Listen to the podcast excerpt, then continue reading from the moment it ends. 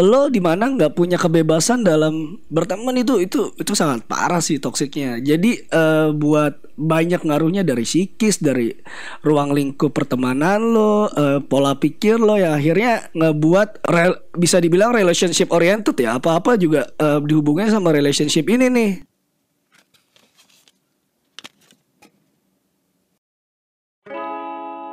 Looks sweet, but I want to take care of you. It's not to look Halo semuanya. Halo. Oke deh, balik lagi ditemenin barengan sama gue Ra dan Gue Dance Masih di podcast Lidah Dera LDR Yes, ini adalah uh, Masuk ke episode ketiga nih ya Kita hmm. udah bikin tiga episode Plus satu episode perkenalan Tuh. Dan by the way kita masih take di tengah pandemi corona dan sebelum kita hmm. mulai, sebelum kita hmm. masuk, kita mau apa ya bilang lah sedikit. Mungkin ini adalah satu kalimat yang klise banget ya, tapi nggak apa-apa lah. Kita mau ngingetin stay safe buat semuanya, jangan keluar ya. kalau misalnya nggak perlu-perlu banget. Kasihan tenaga, kasihan tenaga medis karena gue ngerasain punya nyokap suster kasihan. Eh, iya ya, parah ya. Jangan kalau nggak perlu-perlu banget nggak usah keluar. Padahal gue sekarang udah di posisi yang kangen pakai sendal gitu. Pengen banget pakai sepatu udah lama nggak pakai jeans gitu. Gue takutnya ntar pak gue sekali pakai jeans uh, jeansnya udah jamuran. Tapi tapi gue juga emang sempet gue gue gue juga sempet kangen banget sih sampai sekarang bahkan kayak kangen kangen dandan kangen siap-siap ya kan kangen mm, kayak yeah lama milih bajunya tuh kangen. Tapi ya ya udahlah. Sabar sabarin aja karena bentar lagi kan juga mau puasa. Tuh mungkin bisa lo coba dengan pakai jeans itu ketika WFH okay. pakai kemeja pas lagi WFH atau jadi kesannya rapi gitu kan atau sambil make up juga bisa ya kan? Iya jadi make up make up terus deh setiap hari. Padahal lo gak ke mana-mana gitu uh, oke okay deh sekarang kita masuk ke episode ketiga kalau di mm episode pertama dan episode kedua kita kan udah ngomongin soal LDR sama pacaran yep. jarak dekat. Mm-hmm. Nah, masuk ke episode ketiga, kira-kira apa yang bakal kita bahas, Den? Untuk episode 3 ini kita pengen bahas banyak lebih ke mungkin kalau lo yang denger ini akan jadi sebuah uh, check up toxic relationship lo lo lo udah di titik mana sih toksiknya ya jadi hmm. mungkin beberapa poin di sini yang gak gue dan uh, Ra sampaikan tuh lebih kayak buat lo akan mikir apakah gue ini toxic atau enggak ya gitu. Jadi semoga uh, banyak manfaatnya juga sih buat uh, hubungan kalian nih gitu. Dan sebenarnya uh, kalau boleh gue sampein gitu ya, banyak banget bener-bener banyak banget orang di dunia ini yang mhm. ngejalin mm-hmm. satu hubungan di mana yeah. salah satu di antaranya atau dua-duanya ini nggak sadar mm-hmm. kalau misalnya mereka ini ada di tengah-tengah atau di dalam hubungan yang toksik. Iya, gitu. itu itu itu bahaya banget sih. Jadi mereka kayak apa ya? Kayak ya udah gitu kayak ngejalanin hubungan itu seperti biasa kayak pasangan pada umumnya padahal ternyata ini kalau orang luar yang ngelihat, ih gila nih hubungan toksik banget gitu. Padahal mm -mm. tapi di tapi di dalamnya si dua orang yang ngejalanin ini ini gak sadar sama sekali. Benar. Sebenarnya kalau da da dasarnya dari si toxic relationship itu yang kayak gimana sih? Dasarnya aja di awalnya gitu kayak uh, orang tuh bisa nilai oh ya gue tuh udah di fase yang toxic tuh uh, salah satu indikator besarnya tuh apa? Oke, okay, kalau gue sih ngelihatnya gini ya. Kita ngomongin dari awal dulu deh, dari yang namanya uh, asal mula kata toxic relationship gitu. Dari namanya yeah. aja udah toxic ya kan, alias hmm. racun. Hmm. Sekarang lo bayangin kalau misalnya itu racun ya kan, racun biasanya lu taruh nih buat ngeracunin orang. Kalau nggak yeah. orangnya lumpuh pusing hmm. mual muntah ya paling mentok hmm. meninggal ya kan iya, iya paling mentok lagi itu itu parahnya parahnya parahnya yeah, parahnya sampai yeah. kayak gitu nah sekarang coba lu hmm. bayangin ketika itu racun lu masukin ke dalam satu hubungan hmm. gitu. dan dan di posisi ketika uh, racun itu masuk dan lu nggak sadar Nah, itu dia. Kalau misalnya racunnya ini berbentuk makanan, masuk ke makanan yang lo makan, lo akan ada efeknya gitu loh. Lo mungkin akan Hmm. muntah, lo akan muntah-muntah, lo akan Betul. Iya, pokoknya adalah efek-efeknya gitu. Tapi ketika itu berbentuknya satu sifat, satu perilaku, nah Hmm. ini nih yang bahaya gitu. Dan gimana ya untuk eh, mengetahui toxic relationship ini sebenarnya banyak sih. Ada ada Banyak. juga kayak kayak ada phase-nya kayak lo eh, oh lo masih ada di fase awal nih. Lo udah ada di fase yang bisa dibilang eh, menengah gitu. Ada juga yang memang udah parah banget nih toksiknya sampai emang dia pun untuk menceritakan sesuatu bisa berpikir beberapa kali ke pasangannya gitu. Yang sebenarnya itu udah di fase yang sangat parah sih dalam toxic relationship. Dan di sini gue ngeliatnya kayak gue pengen menyadarkan banyak orang bahwa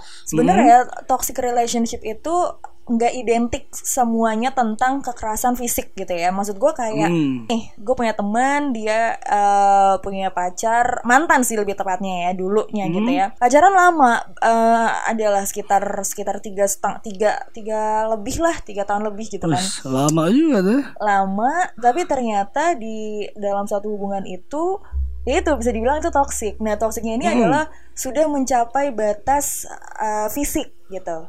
Oke.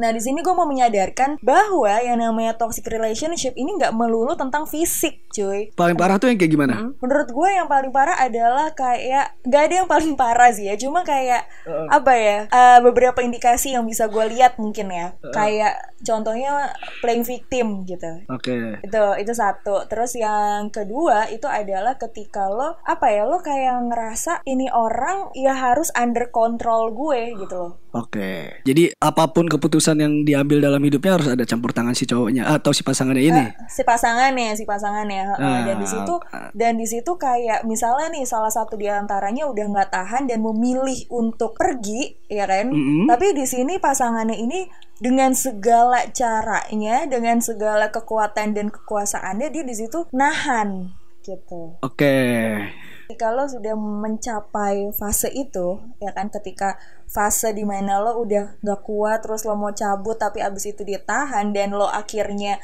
eh maksudnya gimana ya kayak lo dia tahan tapi abis itu lo balik lagi ya menurut gue tuh harus ada yang dipertanyakan sih dipertanyakan tentang kesehatan hubungan lo. iya kecuali Apakah i- kecuali, apa? Kecuali di si ceweknya ini misalnya atau si cowoknya Iya. si salah satunya lah itu merasa kayak Mhm. oh ya mungkin emang ini harus ada yang diperbaikin gitu. Jadi kayak oke lah gitu. Oke oke oke gue balik. Oke gue oke gue kembali. Tapi ketika lo di situ kembali hanya dengan alasan kayak aduh gue nggak enak nih dia udah sampai kayak gitu itu ada yang harus lo pertanyakan sih kalau kayak gitu Hmm, Oke, itu mungkin kalau dari sisi cewek ya. Nih kalau kalau gua dari sisi cowok ngeliat toxic relationship ini sih sebenarnya eh, kalau kita ngomongin fisik gitu ya. Eh, toxic yang fisik itu kan sebenarnya malah banyak yang dilakuin sama biasanya umumnya sama cowok nih. Nah, sedangkan eh, dari cowok sendiri itu malah sebenarnya yang lebih ter- eh, yang lebih tersiksa biasanya dari hubungan toxic relationship ini malah dari si batinnya sih, dari si psikisnya nih. Mungkin kalau cowok itu kema- eh, yang tadi seperti Rara bilang banyak yang menggunakan fisik, ada yang sampai akhirnya ngelarang ini itu. Nah, kalau yang cowok ini nih suka ngerasain toksiknya itu yang kadang-kadang tingkat maklumnya itu lebih tinggi dibandingkan eh, sama cewek. Karena emang ini jatuhnya tersirat dari segala tindakan yang dilakuin biasanya. Gitu kan? Akhirnya ny- eh, nyerang psikis si cowoknya yang ngebuat eh, apa pun yang dilakuin sama dia kesannya jadi salah nih. Oke jadi serba salah gitu ya? Ah, ah, nggak ada pembenaran. Dan banyak sih kasusnya di di teman-teman gue ya. Kayak kayak mereka jatuhnya eh, bukan ya kalau bucin sih hal yang wajar ya tapi bucinnya itu udah udah separah itu sih kayak eh, untuk nongkrong aja lu butuh approval anjir nah itu itu Goks. itu itu itu nggak benar sih itu juga gue setuju iya ya.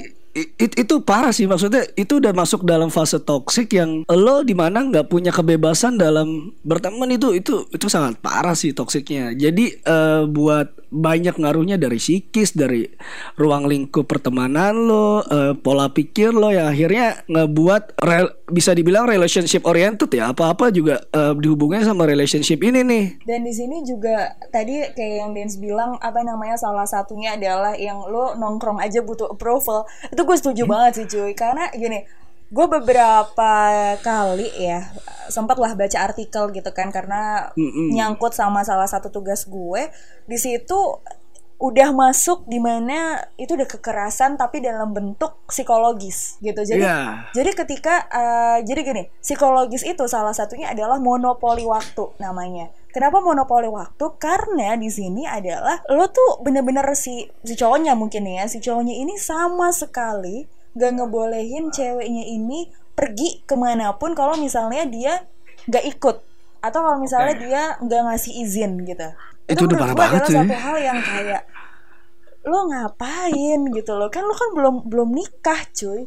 Kenapa lo sampai kenapa sampai segitunya gitu? Sedangkan kan eh, kayak hubungan yang baik gitu eh, atau pasangan yang baik nantinya adalah ketika mereka udah menemukan eh, beberapa kali perbandingan eh, untuk eh, hidupnya dia ya. Karena ini kan Yes. eh, yang akan dijalani nanti kan jangka panjang ya. Jangan sampai ketika lo udah mulai sesuatu yang serius atau bahkan sampai pernikahan lo baru ngerasa kayak wah kok gini ya jadinya ya? Kok pasangan yang kayak gini bisa ngejalanin kayak hal yang berbeda sama yang lo rasain? Jangan sampai hal yang kayak gitu terjadi sama lo sih. Karena itu bisa berujung sama ya banyak sih bisa berujung jadinya kekerasan bisa juga berujung sampai akhirnya ya emang hubungan lo harus berakhir di titik itu. Itu kan sangat sayang banget ya di mana lo udah yakin sebelumnya lo udah mengeluh-eluhkan si pasangan lo ini tapi ternyata selama ini lo belum ada sama sekali perbandingan gitu ya. Kalau itulah gunanya banyak punya banyak mantan sebenarnya. Jadi lo punya seleksi lo selektif nih gitu. Sehingga lo nemuin satu titik oh iya yang ini nih yang cocok sama gua. Oh yang ini nih yang bisa jalan bareng sama gua selama eh, selamanya. Karena A B C dan D. Itu sih kalau dari sisi cowok ya karena eh, cowok tuh beda sama cewek dari segi pemikiran yang yang kita sendiri udah tahu lah cowok itu selalu berpikir secara logika cewek itu selalu berpikir secara perasaan gitu ya. Nah eh, kadang-kadang eh, masalah ini sering terjadinya di cewek nih. Dia selalu dia udah selalu mengeluh-eluhkan si cowoknya ternyata dia emang belum pernah ada perbandingan dan ketika mereka ngejalani suatu hubungan akan ada pendapat yang wah kok dia ngejalan kok temen gue bisa ngejalanin kayak ini? Gue enggak ya. Dan kalau udah lo kayak gitu wah itu udah toksiknya udah parah sih. Lo pasti akan akan apa ya overthinking untuk ngebandingin eh, hubungan lo dengan hubungan orang lain yang itu udah nggak boleh banget sebenarnya di hubungan. Oke, jadi kuncinya adalah ketika lo uh, udah mulai menghubungkan, bukan menghubungkan ya, maksudnya Hmm. ngebandingin antara hubungan lo dengan hubungan orang lain itu adalah satu hal yang kayak ya itu udah parah gitu ya. Udah udah parah banget Udah parah. Oke, itu dari sekali lagi itu adalah dari sisi cowok. Nah, sekarang gue Hmm. mau ngasih lagi nih ya. Ini adalah salah satu ciri yang gue rasa dari sisi cewek gue melihat itu gitu. oke Eh, adalah salah satunya lo sadar gak sih cuy kalau misalnya lo tuh berantem terus lo didiemin berhari-hari tanpa kejelasan ya kan Oke. itu udah bisa dibilang sebagai eh, toxic walaupun itu mungkin masih tahap yang eh, apa ya normal mungkin atau mungkin kayak tahap awal lah gitu. Aku tersinggung nih. Oh tidak bermaksud menyinggung. Oh tidak menyinggung gitu ya? Eh, karena ini sering gue lakuin sih sebenarnya di hubungan kita ya Raya. Saya ketawa saja ya. Iya betul. Mungkin dari dari sini saya mendik- sedikit membela pria-pria nih, eh, pria-pria di luar sana. Oke, saya sedikit membela anda untuk menghindari masalah-masalah ini nih. Eh, dari dari cowok sendiri biasanya ada pembelaan. Kenapa dia Oke. akhirnya ngediemin? Butuh pembelaan itu tidak nih? kalau dari sisi cewek enggak sih Nggak nggak butuh. Karena- enggak butuh karena kayak Kenapa? gue- karena gini loh gini eh gue nggak tahu ya di pikiran-pikiran cewek-cewek lain di luar sana kayak gimana Mhm. tapi kalau kalau di otak gue sendiri adalah lo kalau misalnya punya masalah ya selesaiin saat itu juga gitu loh gue bukan tipe cewek yang kalau misalnya ada masalah berlarut-larut gitu itu gue gak Mm-mm. suka gitu jadi jadi gue emang tipe orang yang kayak oke masalahnya malam ini nih ya kan kita masalah Oke, malam ini ya. selesai malam ini sampai clear udah baru gitu selesai Hmm, kalau kalau gua nilainya di sini dari sisi cowok, sebenarnya ini hal yang eh, balik lagi itu akan ada masuk di episode 2 kita ya topiknya ya. Di me time. Ketika lo butuh waktu untuk diskusi sama diri lo sendiri ketika lo lagi ada masalah nih. Lo lagi ada masalah terus akhirnya lo memilih untuk me time evaluasi tentang apa sih masalahnya yang ada di sini, gimana cara solusinya. Kadang cowok yang balik lagi gue bilang akan membutuhkan banyak logika nih. Logikanya itu gimana yang kayak dia milih uh, kalau gue milih dengan way way-nya nih way satu gitu cara pertama oh ternyata akan hasilnya kayak gini kayak gini. Kan karena cowok akan berpikir secara sistematis. Beda sama cewek yang mungkin akan berpikir oke okay, uh, eh, kan kita sama-sama sayang ya udahlah kelar aja lah masalahnya. Sedangkan kan uh, kalau yang cowok ini butuh waktu untuk berpikir lebih jauh. Jadi kata lainnya uh, si cowok ini lebih pengen kayak tar dulu deh gue tuh pengen mikir jernih untuk gimana caranya nyelesain yeah. ini baru abis itu kita ngomong berdua diskusi berdua gitu Iya, jadi uh, mungkin di situ uh, diam-diaman ini bisa berkonteks bagus atau bisa juga berkonteks negatif. Ya. Negatifnya di sini kalau emang reasonnya nggak jelas dan emang masalahnya bisa dibilang masalah yang nggak terlalu berat, tapi lu ngedieminnya sampai beberapa hari itu baru bisa gue bilang toksik sih. Tapi kalau emang masalahnya bisa dibilang menyangkut keluarga, apa background lo dan lain-lain, sampai akhirnya cowok itu meminta waktu untuk berpikir, ngediem jatuhnya bukan ngediemin ya, tapi dia minta untuk beberapa waktu lah tenang dulu gitu kan untuk ngelihat situasinya kayak gimana, apa sih problem masalah awalnya. Misal nih kita kayak gua yang dulunya sangat overthinking gitu ya, sampai akhirnya uh, apalagi kita ngejalanin LDR gitu ya, overthinking itu kan ya hal yang paling salah di LDR gitu ya, betul gak? Betul. overthinking itu ada hal yang paling salah di masa di di, di LDR. Jadi uh, kita gua dari sisi cowok ngediemin pun kadang uh, reasonnya pun untuk membuat hubungan ini yang nantinya ketika baikan bukan baikan aja tapi sama-sama lega nih. Dari dari sisi ceweknya lega karena emang solusinya ada dan akhirnya solusi yang dipikirin dengan sendiri-sendiri itu diungkapkan di suatu momen yang pas. Itu mungkin akan jadi sesuatu yang beda sih dan lo ngerasanya akan uh, mengurangi tingkat emosi kalau lo masalahnya baru datang langsung lo omongin. Oke, okay. kalau gitu gue baru aja kepikiran -hmm. satu cara atau satu jalan tengah untuk menengahi -hmm. perbedaan pendapat ini. Eh, gimana tuh? Gini, gue punya satu solusi ya dan ini bisa uh, lo coba gitu ya untuk para cowok atau para cewek yang mungkin lo lagi ada di uh, keadaan seperti itu. Gini gini.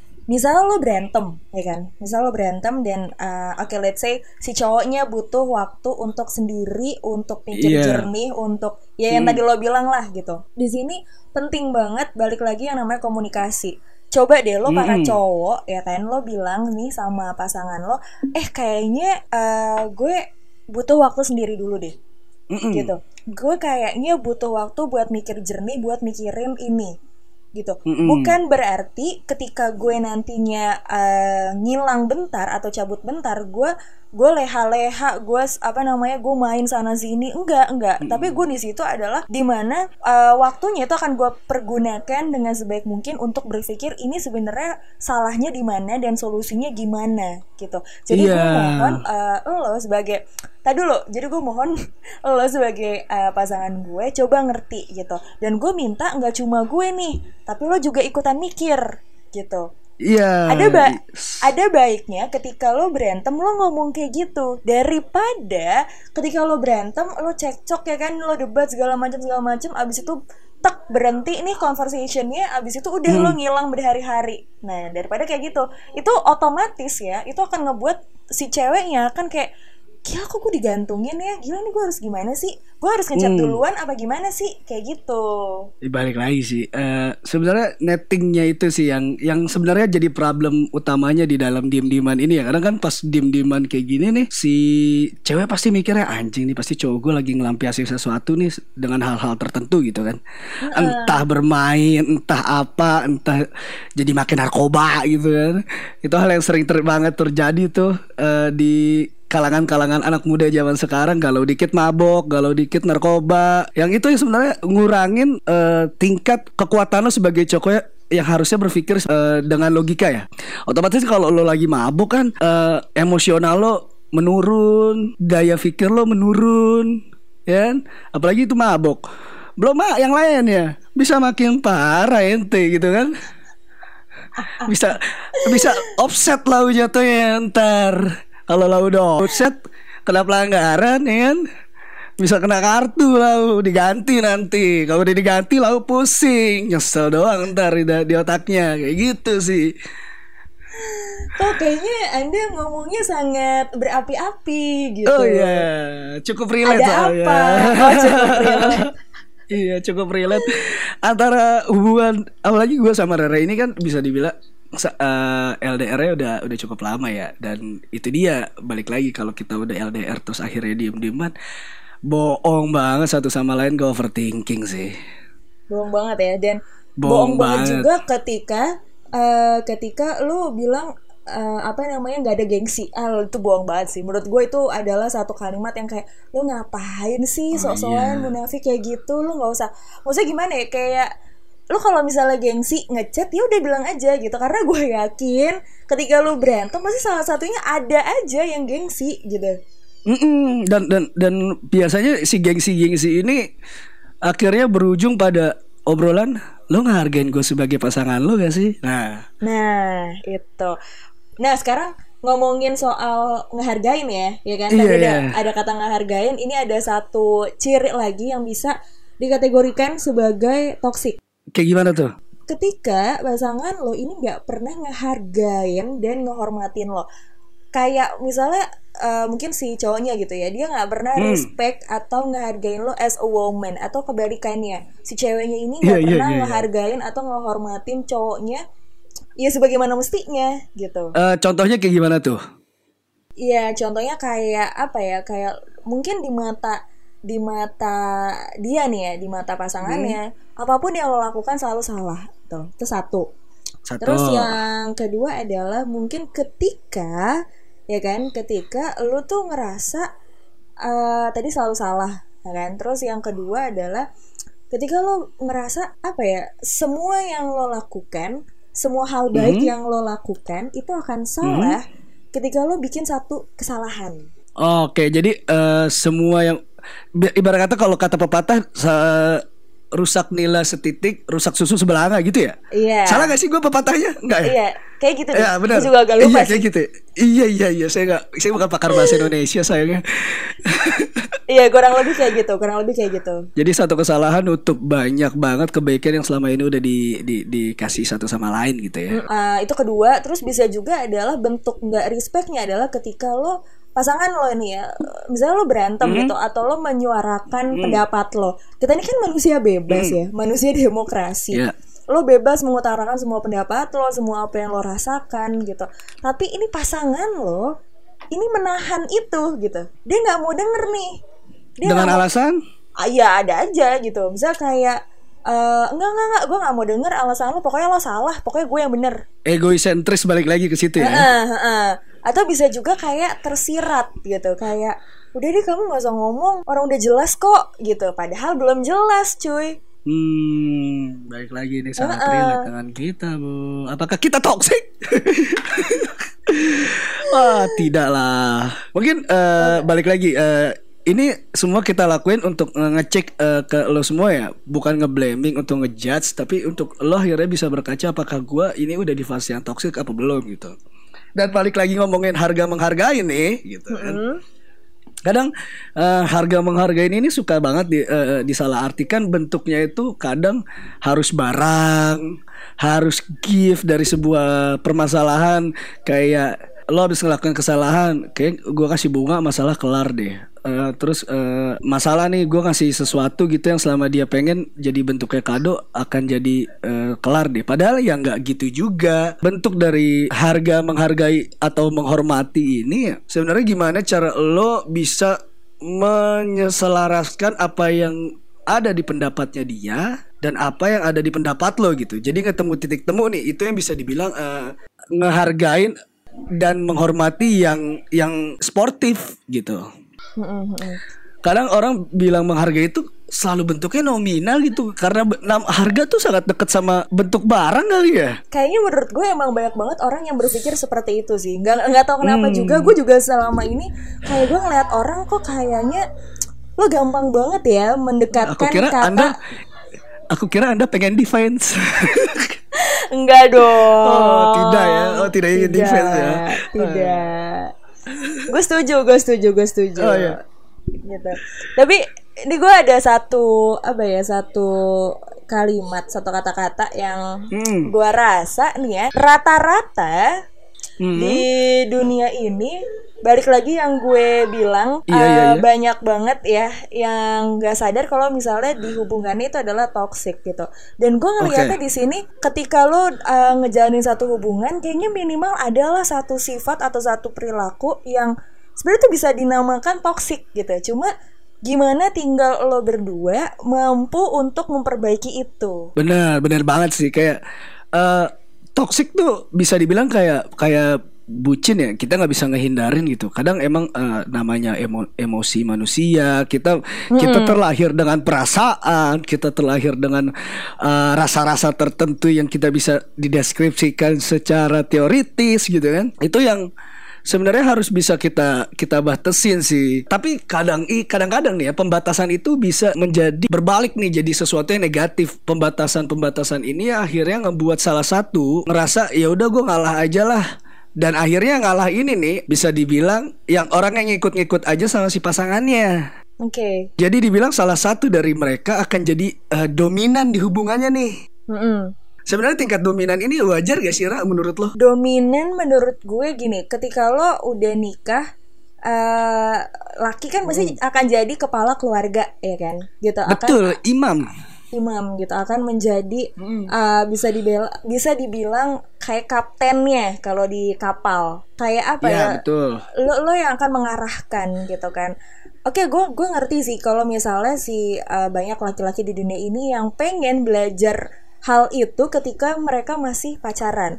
Cuma yang salah adalah di sini ketika rasa dominan itu udah menjadi besar gitu loh. Maksudnya kayak Hmm. rasa dominan itu udah nggak ada udah udah tujuannya itu bukan untuk lo sebagai belajar ya kan? Sebagai lo untuk belajar buat eh, mengatur suatu kendali bukan mengatur su- suatu kendali ya kayak belajar untuk memegang arah tapi itu jadi ajang lo untuk menunjukkan kalau lo tuh punya power Iya. lo tuh punya Power- kekuasaan yang yang itu kadang-kadang eh, jadi jadi masalah di cowok ya karena harta Nah. tahta wanita gitu ya yang yang itu sering banget terjadi sama cowok eh, untuk nurunin tingkat pola pikirnya dia nih. Kadang-kadang eh, si dominan ini dijadikan ya udahlah gue cowoknya gue harus dominan di sini. Padahal kalau kita ngomongin dominan dan apalagi tadi kita sempat nyentuh imam-imaman ya Mhm. semua semua itu sebenarnya lo sangat basi ngomong dominan dan ngomongin masalah imam bobo agama sedangkan lo tidak pernah mengkaji itu coy. Lo nggak nggak nggak nggak dekat sama si teori-teorinya. Tapi lo nganggap itu kayak sesuatu yang harus ada di diri lo sedangkan lo nggak tahu. Sebenarnya kan si dominan ini ada batas-batasannya ya gimana dari hak si pasangan lo dan juga hak lo sebagai si orang yang dominan apalagi cowok ya. Kadang-kadang cowok nih emang gila nih lo ngedominan tapi lo main gila nih. Itu kadang-kadang sih yang yang yang suka sakit tuh. Gue bilang sih kategorinya tuh orang sakit tuh. Udah udah miring sesendok ya kan? Atau otak kecilnya goyang 2 senti gitu tuh. Itu pola pikirnya udah mulai berubah tuh. Gua rasa sih kayaknya waktu pembagian otak dia kurang sekilo ya. Mm-mm, absennya telat. Mungkin dia lagi di WC kali ya jadi kena kena basian ya kan? Tapi di sini adalah gue sebagai cewek ya, maksudnya gini, eh, ketika ketika pasangan lo itu sudah mencoba menjadi dominan yang sangat dominan di mana dia sudah memegang kontrol atas hidup lo secara sepenuhnya, itu udah toksik parah sih menurut parah gue. parah sih Parah. dan lo kalau gua bo- boleh rekap kali di sini ya gua gua agak sedikit ngerekap gitu dari dari yang dari yang kita kasar terus kita ngomongin play victim eh, ngediemin nggak pernah ngehargain sebenarnya itu adalah balik lagi ke si dominan ini nih terakhirnya nih Hmm, hmm, hmm. Seberapa besar sih eh, lo menerima eh, pasangan lo untuk berpendapat? Jangan sampai eh, semua itu kalau lo udah ngerasa lo dominan lo akan denial. Denial atas segala semua pendapat si cewek lo yang mungkin aja sebenarnya itu benar. Balik lagi kenapa emosi itu bisa nguasain diri lo dirusak dengan itu? Jadi toksik, toksiknya jadi racun, racunnya menyebar luas di badan lo ya kan. Yang yang paling parah sih sebenarnya biasanya nyerangnya di otak dulu nih. Di otak turun ke Otak. hati. Iya otak lo udah toxic, hati lo lama-lama buta biasanya gitu. Nah itu sih batas-batasnya. Jadi mungkin dari beberapa hal tersebut lo bisa ngecek uh, toxic check up lo nih, ya lo check up dulu deh nih. Dari beberapa poin itu gue udah belum ya? Gue positif atau negatif ya? Kayak gitu. Dan di sini gue sama Dance mau nekenin lagi ya sekali lagi gitu. Maksudnya di sini gue sama sama Dance percaya benar-benar percaya banget kalau misalnya lo ada di hubungan yang toksik ketika lo sama pasangan lo ini berniat dan punya tujuan untuk memperbaiki itu mm -hmm. gue yakin gue yakin banget lo bisa sih Iya itu itu itu itu masih sangat bisa karena hal yang terpenting dari uh, solusi ya lo mengakui kesalahan lo sih. Nah itu Orang yang tidak akan pernah berubah adalah orang yang tidak mengakui kesalahannya dan selalu menghambing hitamkan orang lain. Jadi lo gak akan pernah berubah nih. Lo cuma akan ngejajing, ngejajing, ngejajing. Sedangkan lo gak pernah nih introspeksi diri lo. Apakah gue udah benar? Apakah gue udah salah? Apakah gue harus ada yang diperbaikin? Itu banget tuh yang kadang-kadang sering tuh. Namanya pasangan ya. Iya kadang... Uh, banyak campur tangan faktor X nih dari perasaan, dari masa lalu, flashback. Lo gue yakin ketika lo berantem pasti ya ya putus dikit deh pasti lo akan flashback dari awal ketemu sampai akhirnya bisa kayak sekarang. Itu sebenarnya ngaruh banget sama emosional lo sih. Tapi yang dari gue tekanin di sini jangan sampai semua itu ngilangin sisi humanis lo. Lo tuh masih jadi seorang manusia yang bebas untuk mengungkapkan pendapat, memiliki uh, memiliki hak untuk menentukan sesuatu baik buruknya untuk diri lo jangan sampai semua orang di sekitar lo menjadi dan di sini Hello. adalah uh, apa ya poin terakhirnya uh -uh. gue benar-benar pengen lo semua coba lah gitu maksudnya kayak lo hmm. lebih peka sama hubungan lo sendiri betul kepekaan ini yang menentukan langkah ke depannya pasangan lo kayak gimana. Dan di sini adalah eh, kata-kata terakhir dari gue dan dance. Gue mau lo semua uh, gini, ketika lo udah mengalami fase di mana lo sadar kalau misalnya hubungan lo ini toksik, tapi pasangan lo belum sadar, gue pengen banget lo ngomong sama pasangan lo. Gue tahu, gue tahu itu bukan suatu hal yang mudah, ya kan? Tapi coba coba untuk lo ngomong coba untuk lo jujur lo bilang kok kayak kita ada yang salah ya? Gitu. Mm -mm. kok kita kayaknya ada toksik nih mengalir dalam hubungan ini anjay. Jadi kayak jadi kayak lo coba deh lo ngomong ya kan? Ya lo kasih lo kasih argumen lo lo kasih alasan lo kenapa lo bisa ngomong kayak gitu.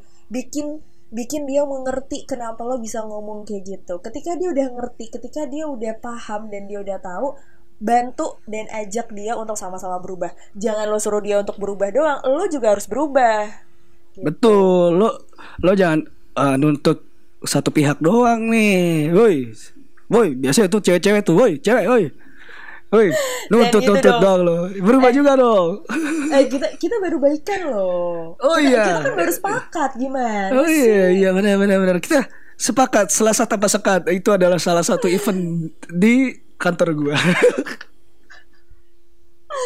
Udah pokoknya gitu Itu adalah beberapa ciri ya Yang bisa lah dikategorikan sebagai toxic Sebenarnya banyak banget Tapi itu kita rangkum Jadi beberapa hal yang tadi kita ya, bicarain. Mungkin nanti akan mungkin nanti akan ada episode yang yang ngebahas toxic ini lebih dalam dan gue pengen banget sih ngobrol sama orang yang kalau lo di luar sana udah ngerasa toxic gitu sama hubungan lo, lo lo bisa lah ceritain sama kita gitu ya di di lewat sosial media kita gitu. Apakah lo udah setoxic itu dan kira-kira lo punya study case kah untuk nanya sama kita uh, toxic level kita tuh udah apa belum? Oke, okay. gitu. setuju sih gue. Nanti next episode uh, uh, ya Iya, karena kita sebenarnya butuh banget banyak insight sih karena kan kadang kita ngomongin masalah tentang apa yang terjadi sama kita doang atau orang-orang yang di sekitar kita yang kita kenal gitu. Kadang kan permasalahan bukan hanya itu aja, dunia luas. Uh, bentuk konfirmasi eh, bentuk informasi sekarang juga udah banyak. Gue pengen banget sih keep in touch sama kalian. Coba lo isi atau komen atau DM kita bakalan ya kalau lo emang nggak pengen di sebutkan namanya lo sebut aja gua mawar gitu kan atau apa gitu yang kayak orang-orang diinvestigasi yang suaranya dibikin chipmang gitu kan. Bentuknya boleh VN boleh ketik. Gua gua sangat menerima semua bentuk itu sih. Tapi kalau VN mungkin bisa kita masukin jadi sebuah konten di sini ya. Kita kita masukin Yes. yang akan kita bedah nih. Apa Ra? Oke, jangan lupa buat follow eh, Instagram kita karena kita juga udah punya Instagram ya sekarang. Ya, udah punya Instagram lo juga bisa dengerin kita nih. Kalau lo sekarang dengar di, di Spotify, lo bisa denger kita di YouTube. Boleh, oke deh.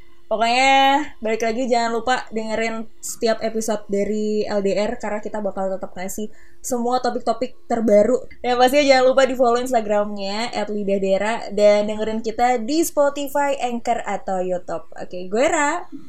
Gue Dance. Kita pamit undur diri dulu. Bye bye. Bye bye.